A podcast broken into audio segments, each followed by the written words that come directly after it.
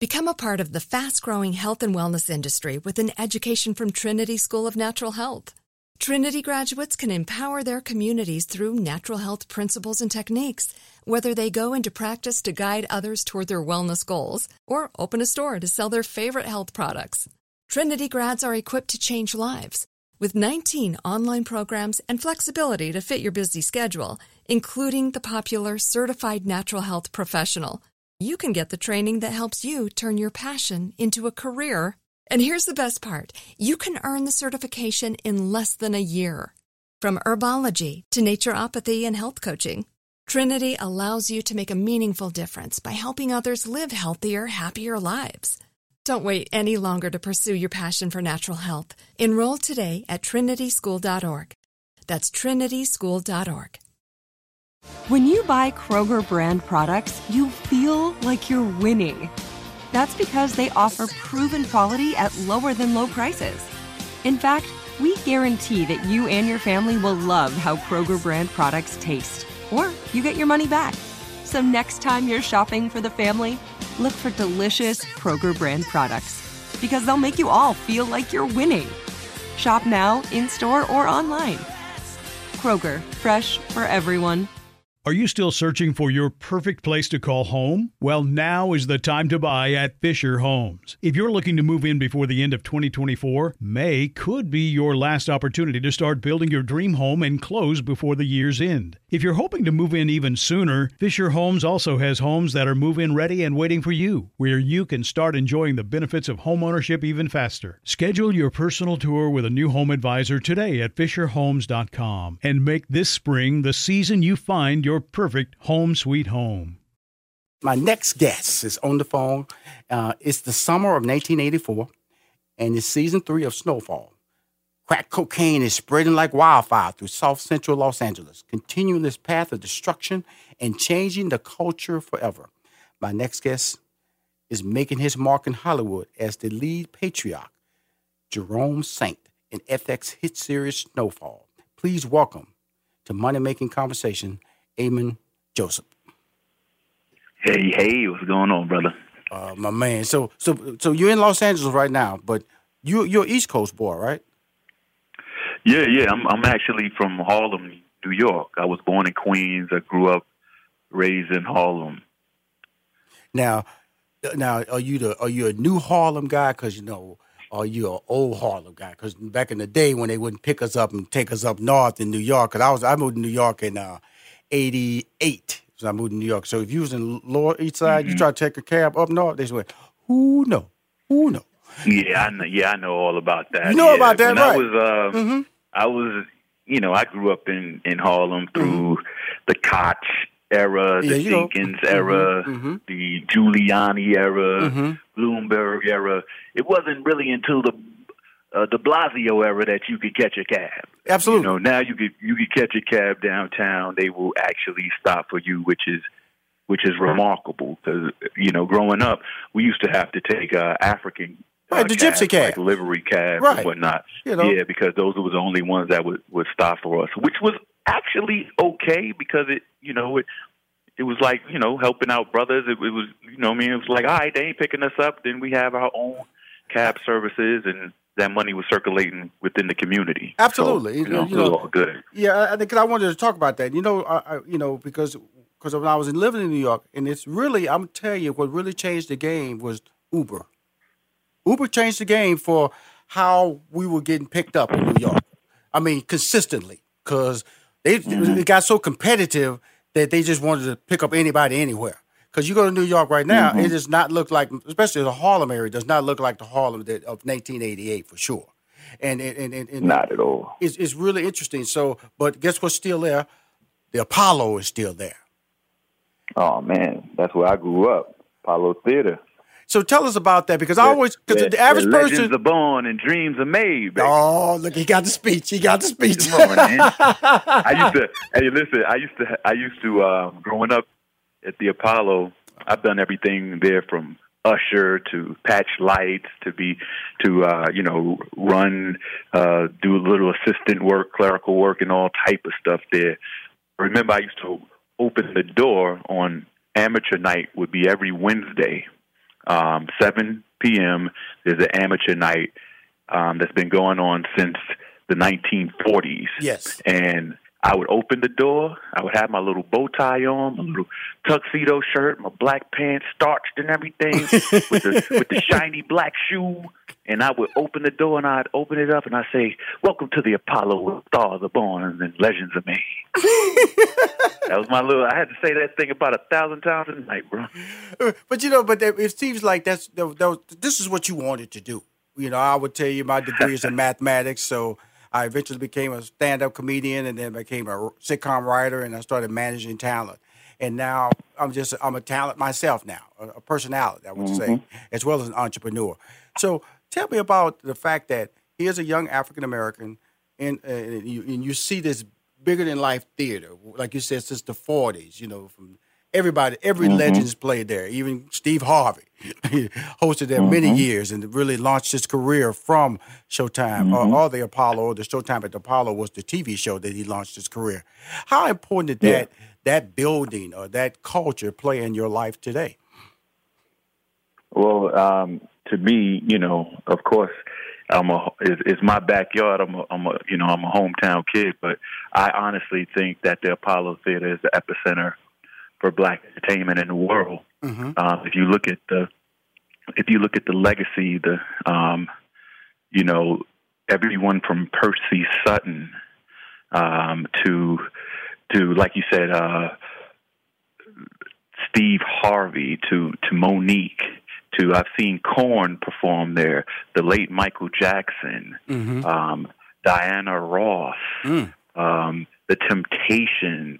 As a little as a little kid, fourteen years old, I would see these legendary performances, Patti LaBelle, and then also the, the, the stage performances, the plays that would come up there. George C. Wolfring and Harlem song mm-hmm, up there. Mm-hmm, mm-hmm. And, you know, like I said, even Bill Clinton playing his saxophone on the Apollo stage, mm-hmm. uh, seeing all of the, the po- politicians like uh, Uh, Charlie Rangel and, and, and Al Sharpton and, and seeing drives for the community when our legends like James Brown died, to see his funeral procession come down one hundred twenty-fifth Street and stop right. and pay respect at the Apollo Theater. Mm-hmm, mm-hmm. Um, it's just a lot of legacy. It's a lot of Harlem there. I feel like it's um, that's what's in me, you know what I mean? Like um, I... um. Yeah, it's just a part of my upbringing. It's like second nature. I've seen, you know, so many people perform there, so many nights looking at the being backstage or being way up in the balconies and watching, and one day thinking that I would be able to, to grace that stage and be a, the performer that I am now. Um, it started from me being a little kid, thirteen years old, working there. That's awesome. That's awesome. We're speaking to Uh, Eamon Joseph, uh, one of the stars of the uh, F X series Snowfall. Let's talk about um, this story. You know, when I when I go back to series that uh, it's really interesting when you talk about uh, uh, cocaine or crack or drug drug uh, movies or series. Uh, the, the, the the the series that stands out was uh, New Jack City. With uh, mm. with that came that came blew me away. Uh, Wesley Snipes should have been nominated for an Oscar based on his Nino mm-hmm. Brown character, and then mm-hmm. then this was just a, then and but but this Snowfall has that same, uh, you know you know you're doing something bad, you know it's not good, but you the characters are so developed that you that you feel a support system as a viewer for the characters. Tell us about that mm-hmm. because you know what I'm saying, because we can watch these you know like Godfather movies and we can root for you know. all them, and they go, wow, they, but you know, these are these are bad people. But we fall in mm-hmm. love with the, the actors, the way it's stylized, and and and, but, and mm-hmm. so when I watch Snowfall, I go, wow, they're, they're actually accomplishing it. And when I say that, that's why I bring up New Jack City. New Jack City was, man, every character was so clearly defined, and and, and you, you, you rooted for them, and you and you knew they would denounce their behavior, but you went, wow, that was really good. That, the takeaway from that. Are you getting? Are you receiving that same response from the character that you're playing and the other characters on the series? Yeah, um, that's a very layered, uh, layered question, because you do have the um, there is a part of the glorification yes. of mm-hmm. the of the of the drug dealer mm-hmm. or the villain. Period. Um, a big part of escapism and entertainment is living out fantasies that you would not do in real life, and a lot of times that comes from the villain, the person that is selling drugs, or the person that has some maniacal scheme of being filthy rich and mm-hmm. um, not living up to the consequences that we would in everyday life, and the social responsibility, the conscience. Um, so, yeah, I, I understand how an audience can get wrapped up in to a glorification of these type of uh, of these type of characters. But then I also think that what good writers and good storytellers do is you try to bring a humanity mm-hmm. um, that isn't just about toting a gun or wearing big chains or mm-hmm. or having, you know, a lot of uh, sex and cars, and, you know, that you look at the the trajectory of people, of a family mm-hmm.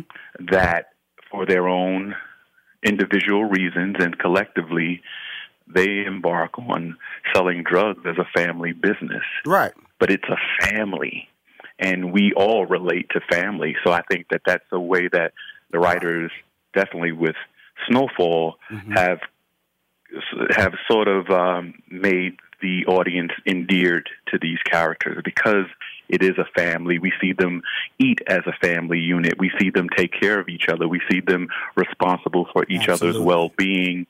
And I think that that's the kind of thing that puts you at odds with, oh, my God, they're doing something bad, but I root for them because I know somewhere inside them, intrinsically, there's good. And there's, and you know what I mean? So, oh, absolutely, um, absolutely. You, you know, know, the, the basis think, of all those series you know, I think is family. When you really look at the human condition, you, we usually find these traits within ourselves and our family members, uh, you know. Um, so... It, it's complicated, you know. Oh, I, I totally agree with what you're saying. And for any series, it's on Netflix called the Narco series, family. The Power mm-hmm, series, mm-hmm. family. And then to hear you, that's exactly the key component. The relatable. What's relatable? You can't be related. Nobody can relate to a drug dealer. Nobody, but you can relate to the, the family structure, caring for the mom, the dad, the parents, the sisters, the brothers, the uncles, how they intertwine, and how some are some are against it, some are understanding, some are saying, hey, man, what other options do I have? Okay, this is the hand I've been mm-hmm. dealt with, and I'm going to win with this hand. That was some good acting right there, exactly. Mister Joseph. You know that. Exactly. You, th- you think they, you. You you think they could cast me, man? You think about send you some sides over there. Get you on next season, all right? Oh, my God. Uh, it's great talking to you. We got another break coming up. I want to get in more detail about your character and some other work that you're doing. We're having a great fun, a lot of fun on the show, Money Making Conversation. And um, hey, my man, thank you for coming on my show. We'll be right back to hear more about you. Let's talk about uh, this, let's talk about life in general. When you talk about Money Making Conversation, let's talk about opportunity. When we talk about Money Making Conversation, let's talk about what you're trying to do to be successful. That's what Money Making Conversation is all about.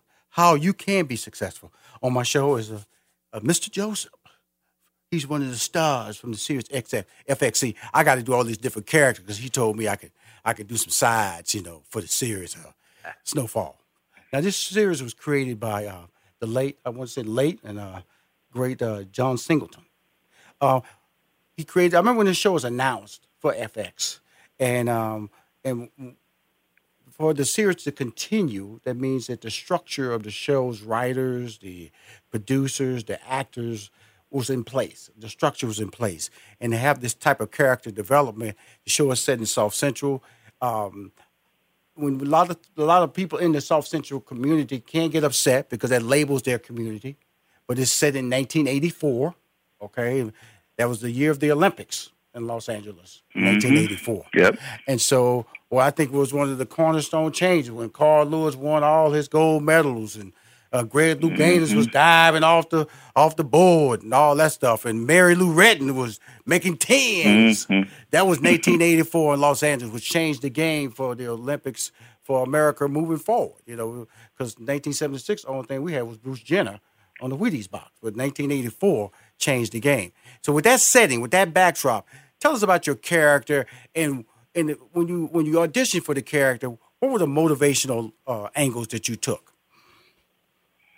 Interesting. Um, for auditioning, for auditioning, I I I didn't go the the, the what seemed like the low hanging fruit, um, which would have been to put on a, a heavy, um, what I would think is a Los Angeles uh, uh, native accent, um, to have a body, um, to basically walk in as a caricature of things mm-hmm. that I'd seen on television, mm-hmm. um, indicative of what eighty-four uh, would have been. And I did, you know, I did research the music of Absolutely. the time. I did, um, I did look at a lot of, you know, the clothing and, and truthfully, I, I looked at it and I threw all of that away.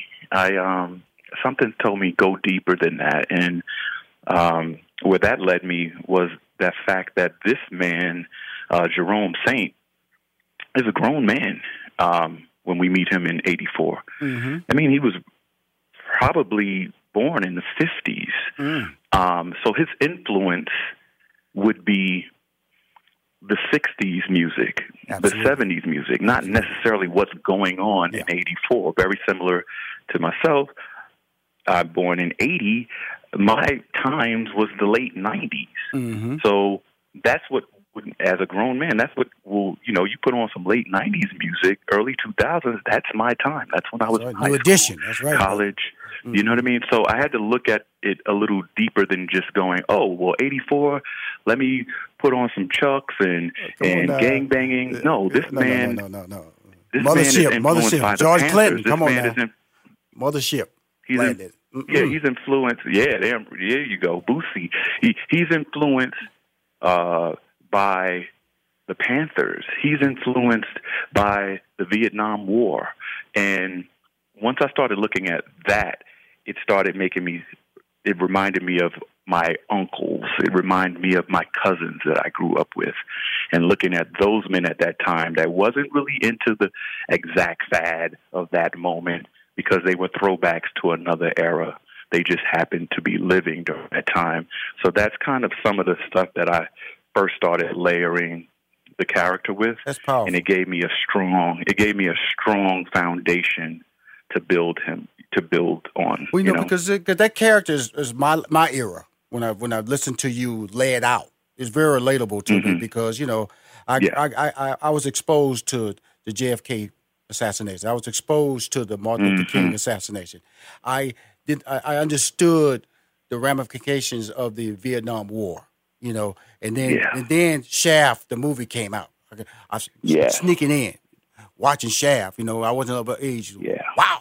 And he's with a, a white woman, you know. That was that was mm-hmm. shocking, you know. That this is the era that I grew up in. So so so and then as as I kept growing and evolving as a person, graduating from high school, going to college, then eighty-four. Mm-hmm. Like I said, that was the year of the Olympics. That was eighty-four. You know, when, when the Olympics came there, they remodeled Los Angeles, you know, and they changed the mm-hmm. whole layout of it. And so to hear this whole infrastructure, this new infrastructure called crack cocaine coming in and flooding the system, mm-hmm. that really is powerful. Where you talked about it, suddenly your character became really super relatable to me because I can understand any internal anger that he had, any internal, hey, man, you know, I'm doing what I got to do. And also, this mm-hmm. this is the this is the hand that's been given to me. Sometimes you got to deal with it. So you just you laying out that whole process. That's why I always like to talk to individuals who do these fascinating characters because it isn't not it's not just reading lines and walking in. It's about what is the journey of this character, what is the age of this character, because you can't walk into a nineteen eighty-four set talking two thousand nineteen. Exactly. Wow.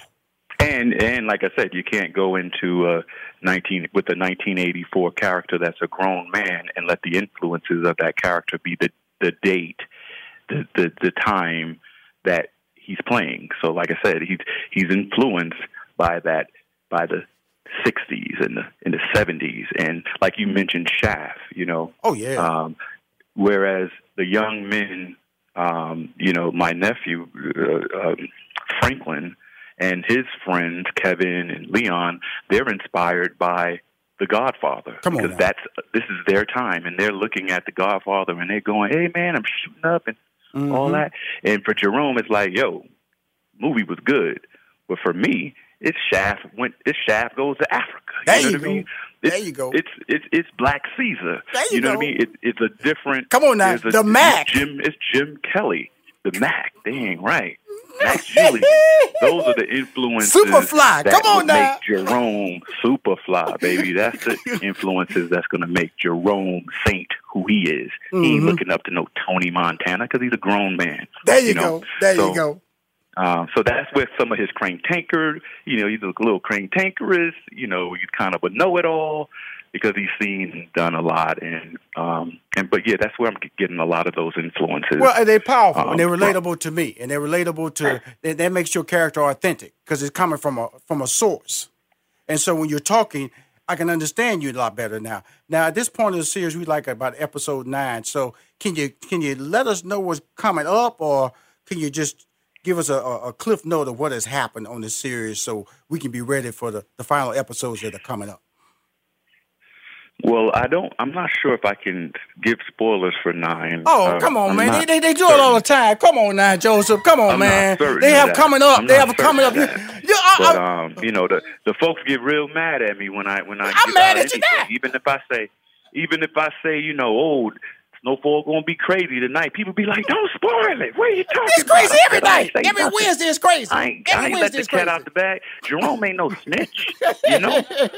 But um, but what I can tell you, I love this dude, man. This is what I, I can't tell you. Okay, thank you. This series, um, in my opinion, from episode seven of of of this uh, third season, mm-hmm. um, we to me this series. Took it, there's a pivot. Yes, sir. There's a pivot into a more dangerous world for the family, the community, and definitely the major players, the people that are are that Franklin cares about. We can see that with his girlfriend that was supposed to go to Spelman, that now is, you know, heavily indulged in in, in crack usage. Mm-hmm. Um, we see things crumbling, and we see the responsibility. We see some of the fallout, some of the effects of what this drug is doing right. to some of the people closest to him. And um, episode nine, after episode eight, where we just watched um, a man that was almost like a father figure. We're talking about, you know, the, the police officer next door, the, the father to your first love, your first girlfriend. Um, We're talking about, you know, Franklin Saint that just took this man's life because of the implications of what this man knows about, you know, dealings with the C I A and F B I and just this big world. Who could imagine, you know, this kid could be in college right now. Right. With his smarts. Right. He could easily be, he could easily be working for any Fortune five hundred company. Right. He could be his own entrepreneur right now in a different game other than, you know, than uh, cocaine. And I just think that as we get into nine, first of all, the audience is going to be completely laid out this episode. There's no way to see what's coming. Mm-hmm. And um, and truthfully, it's going to follow up in episode ten. That's just going to be even more of shock, awe.